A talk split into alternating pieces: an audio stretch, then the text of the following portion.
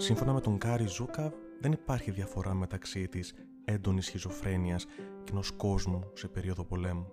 Στο σημερινό επεισόδιο θα κάνουμε μια βουτιά στα άδυτα της σχιζοφρένειας με σκοπό να κατανοήσουμε καλύτερα αυτήν την νόσο. Η σχιζοφρένεια είναι μια ψυχική νόσος η οποία αναφέρεται και σε μια μεμονωμένη κατάσταση αλλά και σε ένα φάσμα καταστάσεων τα οποία εμπίπτουν στην ομπρέλα των ψυχοσικών διαταραχών. Με απλά λόγια, το άτομο που νοσεί βιώνει κάποια αποσύνδεση από την πραγματικότητά του, ενώ υπάρχουν φορές που μπορεί να αποκτήσουν παρανοϊκές σκέψεις ή μιμητικές συμπεριφορές για τις οποίες θα μιλήσουμε στη συνέχεια. Κοιτώντας τα στατιστικά, υπάρχουν περίπου 2,77 εκατομμύρια νέες διαγνώσεις σχιζοφρένειας κάθε χρόνο σε όλο τον κόσμο. Επίσης, περίπου το 0,85% των ανθρώπων παγκοσμίως θα εμφανίσει σχιζοφρένεια σε κάποιο σημείο της ζωής του. Έρευνες έχουν δείξει ότι η νόσος επηρεάζει περίπου το ίδιο τους άντρες και τις γυναίκες, αλλά μπορεί να εμφανιστούν πρώιμα συμπτώματα στους άνδρες. Σύμφωνα με το DSM-4, το οποίο είναι το διαγνωστικό και στατιστικό εχειρίδιο για τις ψυχικές ασθένειες, στη τέταρτη του έκδοση αναφέρει ότι υπάρχουν διάφορες υποκατηγορίες της σχιζοφρένειας, όπως παρανοϊκή σχιζοφρένεια, στην οποία ο ασθενής έχει έντονη καχυποψία και αισθήματα ότι καταδιώκεται.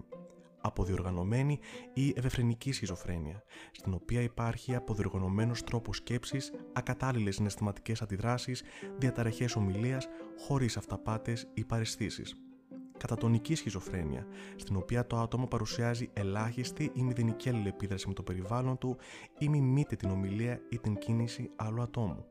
Τα συμπτώματα της σχιζοφρένειας πρέπει να επιμείνουν για τουλάχιστον 6 μήνες για να γίνει η διάγνωση της νόσου.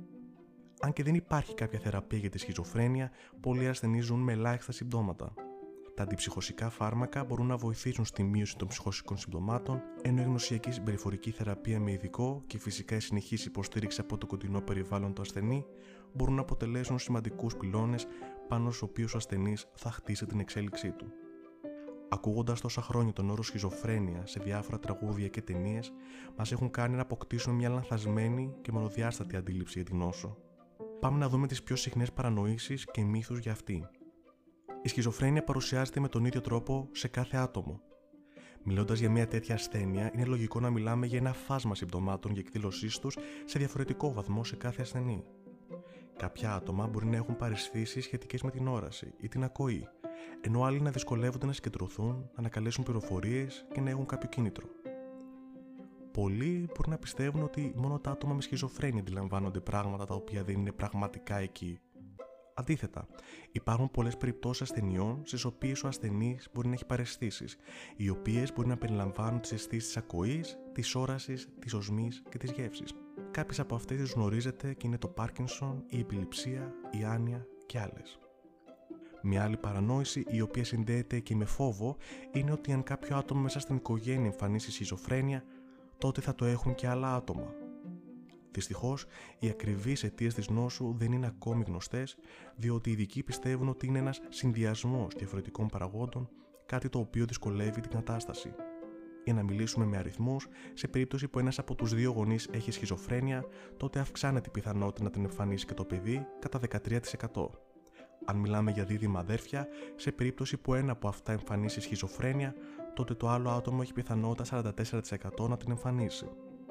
Βλέπουμε δηλαδή ότι ο γενετικός παράγοντας παίζει σημαντικό ρόλο στην νόσο, το οποίο δυσκολεύει την επίλυση του παζλ.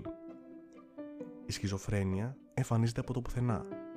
Η πεποίθηση αυτή είναι λανθασμένη, γιατί σύμφωνα με τους ειδικούς, η διαδικασία με την οποία αναπτύσσεται και εμφανίζεται η νόσος είναι σταδιακή, ενώ τα πρωταρχικά συμπτώματα μπορεί να εμφανιστούν κατά την εφηβική ζωή. Κάποια από αυτά τα συμπτώματα περιλαμβάνουν λανθασμένη αντίληψη της πραγματικότητας, παρανοϊκές σκέψεις, για παράδειγμα ότι κάποιο άτομο θέλει να σε βλάψει, μπερδεμένες σκέψεις και προστασιοποίηση. Είναι σημαντικό να θυμόμαστε και εμείς και οι ειδικοί ότι τα άτομα με σχιζοφρένεια είναι ξεχωριστά και δεν μπορούμε να έχουμε μία και μόνο αντίληψη γι' αυτά, αφού είναι πολύ περισσότερα από την ασθένειά τους. Είναι άνθρωποι όπως και εμείς. Η αποστασιοποίηση και η περιθωριοποίησή τους δεν θα βοηθήσει κάπου.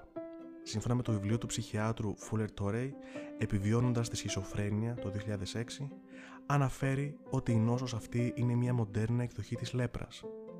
Ας σταματήσουμε το στίγμα της σχιζοφρένειας εδώ. Ραντεβού στο επόμενο επεισόδιο Side Tales.